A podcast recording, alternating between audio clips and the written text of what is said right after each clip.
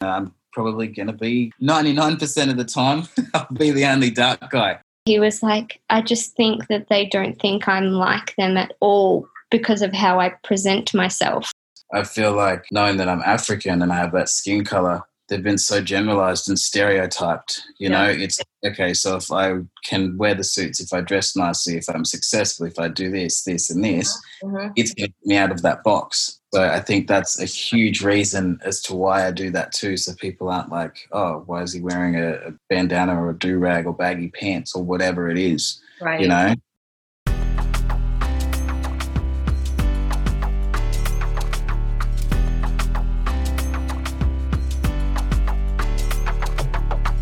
Hey, and welcome to I'm Adopted Now What, a podcast where we talk about all things race, culture, and identity, one chat at a time. This is for people who want to get real, get deep, and figure out now what. I'm your host, Liza. Welcome to the podcast. Okay, on this episode, I chat with Nick and Courtney. They are a biracial couple from Australia, and Nick was adopted from Colombia. He talks a lot more about that in the episode, so I won't say too much more about it, other than it was just really cool to hear his story and how he feels. Obviously, I've talked about this on the podcast before how adoptees no matter where you were adopted from or what race your adoptive parents are, there are situations that we all have in common. But I'm an Asian adoptee, and so that is the experience I know most intimately. So it was really insightful to hear an adoptee's story from a country that wasn't Asian, that wasn't Korea or Japan or China. Apart from the topic of adoption, Nick and Courtney were just the coolest people, awesome vibes. I really enjoyed getting to know them and talking with them. If ever the pandemic is over and I find myself in Australia, they will be my first call. I'm so thankful that I had the opportunity to speak with them our conversation was actually quite long. And for that reason, I will be splitting it up into three different parts. So today you'll hear part one. Next Tuesday will be part two. And then finally, part three. Now, part three will be the final episode of season one. And I'll have a small mini follow up episode to kind of round everything out. But I just wanted to tell you all that now so that when you get into this story, you know that it's the last adoption story that will be featured this season. And because there is so much material, so much conversation to get to, I have decided to forego the ad spots that I've been doing for all of the previous episodes. So, here in part one, as well as the next two Tuesdays, there won't be a promo spot in the middle. It'll just roll right through and we'll keep the conversation going. I think this is such a great story and a great interview to end on. And I'm really excited to hear what you all think and finally be able to share it. Okay, here it is. How are you? Good. How are you? I'm good. Thank you so much for meeting with me. It's really great to finally see you sort of live in person. I think that's the way everything's going to be now with COVID. Hey. Yeah, I, I think so. Um, thank like so. So how do you? How did you um, sort of meet? Just to kind of start, like get your story. Um, so one of my bridesmaids, she was my childhood best friend since I was like four years old. Um, and her older sister was friends with Nick. So he was kind of always really around when I was younger. And then um, we ended up moving, and I didn't we kind of saw each other again maybe when I was about 15 or 16. Mm-hmm. Um, and yeah, so then um, we just ran into each other and yeah, it kind of all started all- from there, I yeah. guess. and here we are. Cool. nice. And what sort of made you, um, or I know Courtney, you reached out to me because you saw my post in the group, and I just was kind of wondering uh, what was the motivation behind that? Like, what made you read my project and think it was interesting? Or Nicholas, maybe you talked with him first? Um, I actually didn't. I just literally was like, yeah, my husband will talk to you. And then afterwards, I was like, I should have checked with him first. Um, but um, adoption was like a really um, it's an interesting topic for me because my cousins are adopted nick's adopted i have uncles and aunties that are adopted like a lot of my family are so um, anytime someone talks about it i like really join in on the conversation so i'm like oh that is it was really interesting Wow. I don't, I obviously, I, well, I've never been to Australia and I don't really know anything about um, how adoption sort of works in Australia. I, I, is it popular? Is that something a lot of people do? It is popular i mean it's obviously not people's first um, people go through ivf and stuff like that Right. so that's things like that like people will go through trying to have their own biological children first Mm-hmm. um, before that but also in australia it's popular to go overseas to adopt Okay. to get an australian child unless you're related to them or Okay. um, like you know someone then it's extremely hard like it's nearly impossible for you to be able to adopt adopt an australian child Oh, wow. so yeah most of the time people go overseas for it and that is a really long process obviously Uh, Nicholas, where were you adopted? Or do people call you Nick? I'm sorry. I don't know why I keep saying Nicholas. Actually, I actually prefer Nicholas. Okay, cool. Um, where were you adopted from? Um, I was adopted from Cali, Colombia. Oh, Colombia. Okay, that's awesome. And do you, um, you have a brother? Yes, so it's a funny, it's actually quite interesting how it all works out. So I have seven biological siblings somewhere in the world. I don't know how to contact them. We went to ancestry.com and did all that to try and. Oh, okay. Oh, cool. Yeah, I think we need to dig, well, I need to dig deeper into that. Um, but I have one brother who's adopted from Brazil. Wow. Yeah, so not biological brothers, but we're very close. I don't know how it was for you in Australia, but when the Black Lives Matter movement started happening here uh, back in the spring, I went to a couple demonstrations with my protests with my friends, and that kind of just got the wheels turning. And so I kind of wanted to just get a sense if uh, how the like i- is the Black Lives Matter movement there sort of prevalent at all, or how was it for both of you? Um, it was, I don't know, over here it was everyone sort of got up in arms about a whole lot of, excuse us if we use Australian lingo. Sure, like, what are you talking about? Um, people here, they sort of, I think they weren't exposed to it as much. Like, Mhm. because myself growing up African, I always knew that I wasn't, not going to say different, Mm. but I always knew that I wasn't the majority, if that Mhm. makes sense. So for me, I was just like, okay, because I did a lot of history in school and a lot of reading about, you know, the Rodney King riots and how long this dates back to. So for me, I was sort of like, oh, still there, nothing's changed. Yeah. Um, but then over here, I felt that people, the Indigenous Australians, and I, I believe there shouldn't be labels. It should be just Australians, not Indigenous, not white, not Asian, not Black Australians. It's just everyone. That we're just Australians. That's the way that it should be. But we have these labels. But I think that everyone over here then started really, um, what's the word I'm looking for?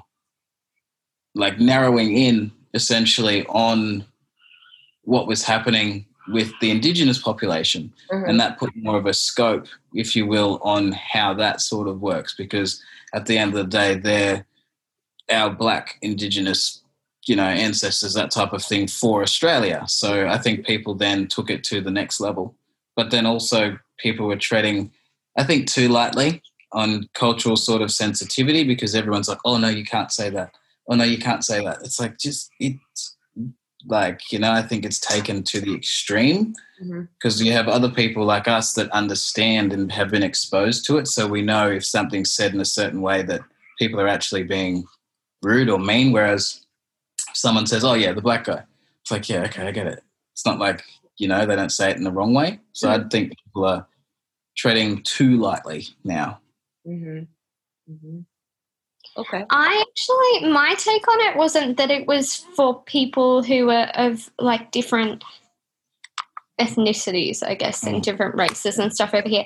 I actually took it as people who were also like, because they were, it obviously wasn't as popular as in America with the protests and stuff like that that mm. happened. And they obviously didn't happen as extremely right. um, as it did over there. Like there was I wouldn't say like peaceful protests, but still there was protests that you know went down the main streets of cities and stuff like that. Mm. But I actually didn't think they were over specific races. I thought it was for um, like same sex relationships and stuff like that. It kind of just everything all for here. Yeah, it all merged together at the same time with everything was being protested for. Mm-hmm. Um, so I found that really interesting because we could see like everything on the news was obviously from America and it mm. looked like it was, it was really hectic. hectic. and everywhere over there. Yeah. But here it was, it was here, but it was not yeah. as extreme. Mm. And I just think that we don't have the, um, like say if we went down for a picnic, um, like on the beach or something, Nick would be probably the only, or maybe there'd be like three dark people mm. down having a picnic in the same area of 50 people. Like it's not kind of as, um, yeah, there's not as many people here right. as there are in America when we've been mm. there. Like you really notice that there are a lot more, mm-hmm. which I think can go like either or way. Mm-hmm definitely the minority here. Yeah. Um, so that is really interesting because I think people do treat Nick differently when they see him because of that. Hundred percent. Mm-hmm. And and how does and do you feel like or Nick? Do you? I know that for me, I will often sort of you know because I've grew up here and I'm very culturally American. In that sense, yeah. I fit in, and if you perhaps don't even see how I look and you just hear me, or you just see me from the neck down or something like um, I, I, think many people would be surprised to see like an asian face. Yeah. um, do you feel like you um, adverse reactions to you or is that something that you're aware of sort of all the time you feel like? Uh, definitely all the time. Okay yeah. I think it's it's pretty crazy over here. It's not oh, I, I it's hard. Racism is a hard thing because we can all say things, you know, that are racist, but then we have, you know, a diverse um, variety of friends. You know, black, mm-hmm. Asian, white, Hispanic, you name it. Mm-hmm. But you know, sometimes you say things and you're like, "Oh, geez, that was actually a bit racist," and mm-hmm. then you get along with everybody. Mm-hmm. So, I think for me, walking into you know a room or just going places, I know that yeah, as Courtney said, you know, I'm probably going to be one of the 99% of the time, I'll be the only dark guy. Mm-hmm. So for me, even going to when we went to America, mm-hmm. the black guys over there, they were looking at me like, you are not from here. It was because ah. I'm not white, you right. know? Right. And that clearly showed. And for me, that was like a huge take back because I was like, oh, wow, okay. That makes me think like mm-hmm. really deeply. Yeah. So pretty crazy. But wow. I remember Nick saying like when when we were in America, he was saying to me, he's like, I think because Nick's worked in fashion, so he was like, I think because I dress differently, mm-hmm. like I, he always is very well presented. Like he loves to wear a suit, um, and over there he was like, I just think that they don't think I'm like them at all because of how I present myself, and obviously I just don't mm. come off as one of them. Right. I think the reason I do it as well because I feel like African Americans have been not that I'm African American, but knowing that I'm African and I have that skin color, they've been so generalized and stereotyped. You Yeah. know, it's okay. So if I can wear the suits, if I dress nicely, if I'm successful, if I do this, this, and this, Mhm. it's getting me out of that box. Yeah. So I think that's a huge reason as to why I do that too. So people aren't like, oh, why is he wearing a, a bandana or a do rag or baggy pants or whatever it is, Right. you know? hmm hmm Yeah, I feel like. Well, at least it sounds like it's it's the same in Australia and America as well. I, I you know, it's it's sort of an income. You know, we're black people here are a minority, Asian people here are a minority, but I, it's a very incomparable experience um, because, at, particularly in America, Asians are sort of seen as white adjacent, um, and that you know a lot of because a lot of immigrants from Asian countries will you know become doctors and lawyers and work in tech whereas you know um, black americans are always the system is so there's such systematic racism that they're immediately disenfranchised and never have the same opportunity. Um, but it, it that does like resonate with me because I remember I used to be so upset when people would associate me with being Asian and I would go out to eat with my friends. And I remember like I would completely avoid, you know, ordering rice or ordering hot water because those were things that were really stereotypically like Chinese or Asian to do. And I wanted people to understand like I'm not one of those people um, I'm not, you know, and and a first generation Chinese immigrant. You know, I've, I'm I'm completely American, and I didn't want to to to kind of appear anything other uh, anything but. Um, so that experience of sort of wanting to control, you know, how people see you because you're aware of of the the stereotype, I think is is a real real powerful truth um, that adopted well i'm sure that ra- racial people of all of all races feel but particularly adopted because it's some sort of you're stuck between these two cultures and you kind of you know just flip flop back and forth between. Um, that is so cool. Okay.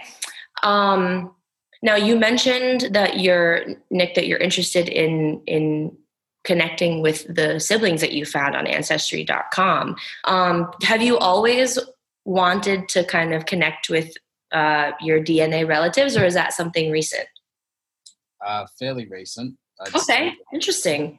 Yeah, because I only, well, Courtney, we had my birth certificate out for some reason, probably applying for something. So we needed it. And Courtney was like, you know, you have like seven siblings. And I was like, I don't know. I've never, I've never, I haven't asked these questions. I've just Mhm. been adopted and that's just the way it is. You know, I didn't Mhm. Really wanting to explore it. But now I'm just like, well, that would be awesome if they lived in all parts of the world and I could go visit them and then learn the languages and then just Mhm. immerse myself. And but then I'm like, where do I even start?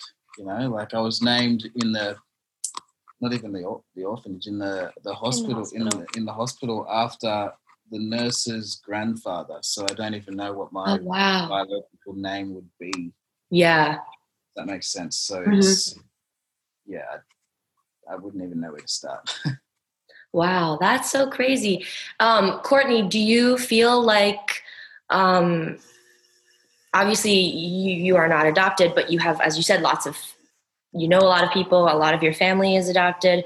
Um, and having just had a baby, um, which congratulations, she's super cute. Um, do you feel like you are uniquely positioned to sort of um, understand the experience of of being caught between different cultures more i mean obviously more so than the average person but how do you interpret that? And how do you sort of be a partner to someone who or a, a cousin um, to people who who are adopted or maybe questioning th- that those their identity and all of that? Um, it's quite funny because I think I actually bought you the DNA, the ancestry DNA for Mm. Christmas. yeah. I don't think I even told Nick that I had ordered it. I just Yeah. ordered it one day and I said to him, like, if you don't want to do it, you don't have to. I just thought it'd be something really cool and really Mhm. different. Um, so that was really interesting because obviously we had no idea of like we figured he was African and Colombian, but uh, we had no idea what he was. So that was really um, it's interesting to figure that out. But it was really funny. I was telling someone this story recently. When I was younger, my cousins that are um, adopted, Mm-hmm. it, I think I was like nine years old, and we were at my nan's house, and um, someone said something about how my cousins. I think they said something maybe about how they were adopted, and I was like, "What do you mean you're adopted?" And they were like, "Yeah, we're adopted," and I was like, "No, you're not." And they're like, "Yeah, we are," and I was like, "How did I not know that?" And they were like, "I don't know because like I am black and our parents are white. How do you think that we're not adopted? but I, grew up not thinking anything of it. Like I didn't see in color. I didn't understand that, that was like you couldn't have black children if you Yeah. were completely white, kind of thing. So for me, I I've never really thought anything of different cultures and different races because I just grew up with it being normal. Mm-hmm. Mm-hmm. So yeah, that has always been really interesting for me when other people in specific are like like if we're walking along and someone for Nick is um you know I hate to generalize but you know they get startled because he's a dark Yeah. guy um yeah it it always really baffles me because I've never seen people in color I just see them as people Mm-hmm. Mm-hmm. it is pretty hard when you see someone react in that way. It just kind of seems really ignorant because Yeah. people are people. Yeah, definitely. Uh, and and I was I was going to ask, but I guess you I was going to say, do you? What's your reaction to that when you uh, do you sort of are defensive on Nick's behalf, or or how do you how does that make you feel? Yeah, it's it makes me really angry actually because people Yeah. generalize and they don't know what anyone is like. They don't know um, you know, that person could be the nicest person in the world and they've just completely based a judgment off a culture and race that they don't know that person Mm-hmm. Yeah, it is really hard. I mean, I years ago, um, probably about two years ago, I had my Instagram on public. Mm-hmm. The we incident. went out to, um, I think it was my Christmas party. I don't know if you guys have that in America, but like Yeah, before we have, yeah. Christmas, Mm-hmm. went out to dinner. Um, You know how hard Americans party. Come on now. no, I know, but I didn't know. I didn't know if you call it something different or whatever. But No, um, the same. Yeah so we went out and i put up a nice photo from um, us all dressed up at Mhm. my christmas party and i think it was like two days after i put it up this random person i don't even know how they found my instagram um, Some spam thing for sure. no well it was a real account he literally commented on it going wow how sad that this um, smart or intelligent white girl is with this no good black man that has no education and blah blah blah. All this stuff like generalizing about a race because of how like uh, generalizing about nick because of how he obviously looked. Yeah. um, but it made me so mad. I was like people don't know anything about a person and they just judge. Mhm. like who are they to judge about someone they don't know wow, that is wild. That is really. I know. I I couldn't believe it. Like I've never heard of anything like that happening, and I Mhm. don't even know how they found my Instagram. Mm-hmm. Wow, wow, that is that is really wild. Um, I can't say that anything like that has ever happened to me per se, but I do definitely understand the the whole. You know, you you're out and about, and you kind of get like awkward looks, or you know, m- maybe they're not even looks that are supposed to be offensive, but they are anyway because, as you said, they're ignorant. And um, like I know that when I uh, used to go to Chinatown in New York with my parents, who are very white. Um, you know, it would all of the all of the Chinese people in Chinatown would you know would just stare and and I could see like the the thought bubbles like above their heads. Um, oh, you know, why is this this Asian girl with these two white people? That's not right. You know, sh- she should be with her own kind. And um, I remember my mom would tell me stories when we would be in in like a Chinese restaurant eating, and the waiters and the waitresses would would come up and like like caress my hair and touch me because they felt like they were entitled to that just because they were the mm-hmm. same like race or same appearance as me and I, you know I, these are just strangers touching me. Get away from me. Mm-hmm. um, and so you know that definitely it's so unfortunate that people will just like assume they know you or assume that you're the same as them because of the color of your skin. And i think that that's something that's cool that is unique to adoptees is that you know we have this power and this sort of opportunity to um, sort of normalize better normalize like that idea that you know just because someone looks the way they are doesn't mean that there's this whole story underneath it that you don't know. Um, nick i don't know if this will resonate with you but sometimes people will ask me oh where are you from? And yeah it's very clear to me that what they actually mean to be asking is, you know, you you don't look white, but you really seem white. Is that anything that happens to you? All the time. All yeah. The time. I sort of play it off with a sort of direct yet funny. I just say, "Oh, you mean why am I black?" Uh huh. Oh, yeah. So you go right. You say it right to their face. You go for it. Oh no, I, did, I didn't mean it like. I'm like, it, it's okay. You, do you mean where am I from? mm. or where do I live? Right. Like, yes, exactly. You know, where are you from? It's like, come on, just say it. like, yeah. I was about to say, Nick and his dad have this joke where, like, if they're together and someone says to Nick, "Where are you from?" Nick and his dad will be like, "Oh, King." Where he grew up. Mm. So yeah, it definitely happens all the time. Yeah. Like mm-hmm. I don't think we ever go a place that someone doesn't ask him. Mm yeah. oh, where are you from? Even when I'm with my dad, it's like, oh yeah, mm. well, you, this, this, is my dad. Mm-hmm. Can't you see we have the same eyes? You know? yeah. wow. From there, on a more serious note, it's yeah. That they, I think people need to be a bit more. I'm not going to say direct, but just ask what you want to ask. Don't right. dance around. yeah, definitely. All right. That is a wrap on part one of my interview with Nick and Courtney. As I said at the top of the episode, there is a lot more material to come in the next two weeks. So hang in there. Make sure you tune in next Tuesday to hear part two of this awesome conversation. And more importantly, Nick and Courtney's amazing story.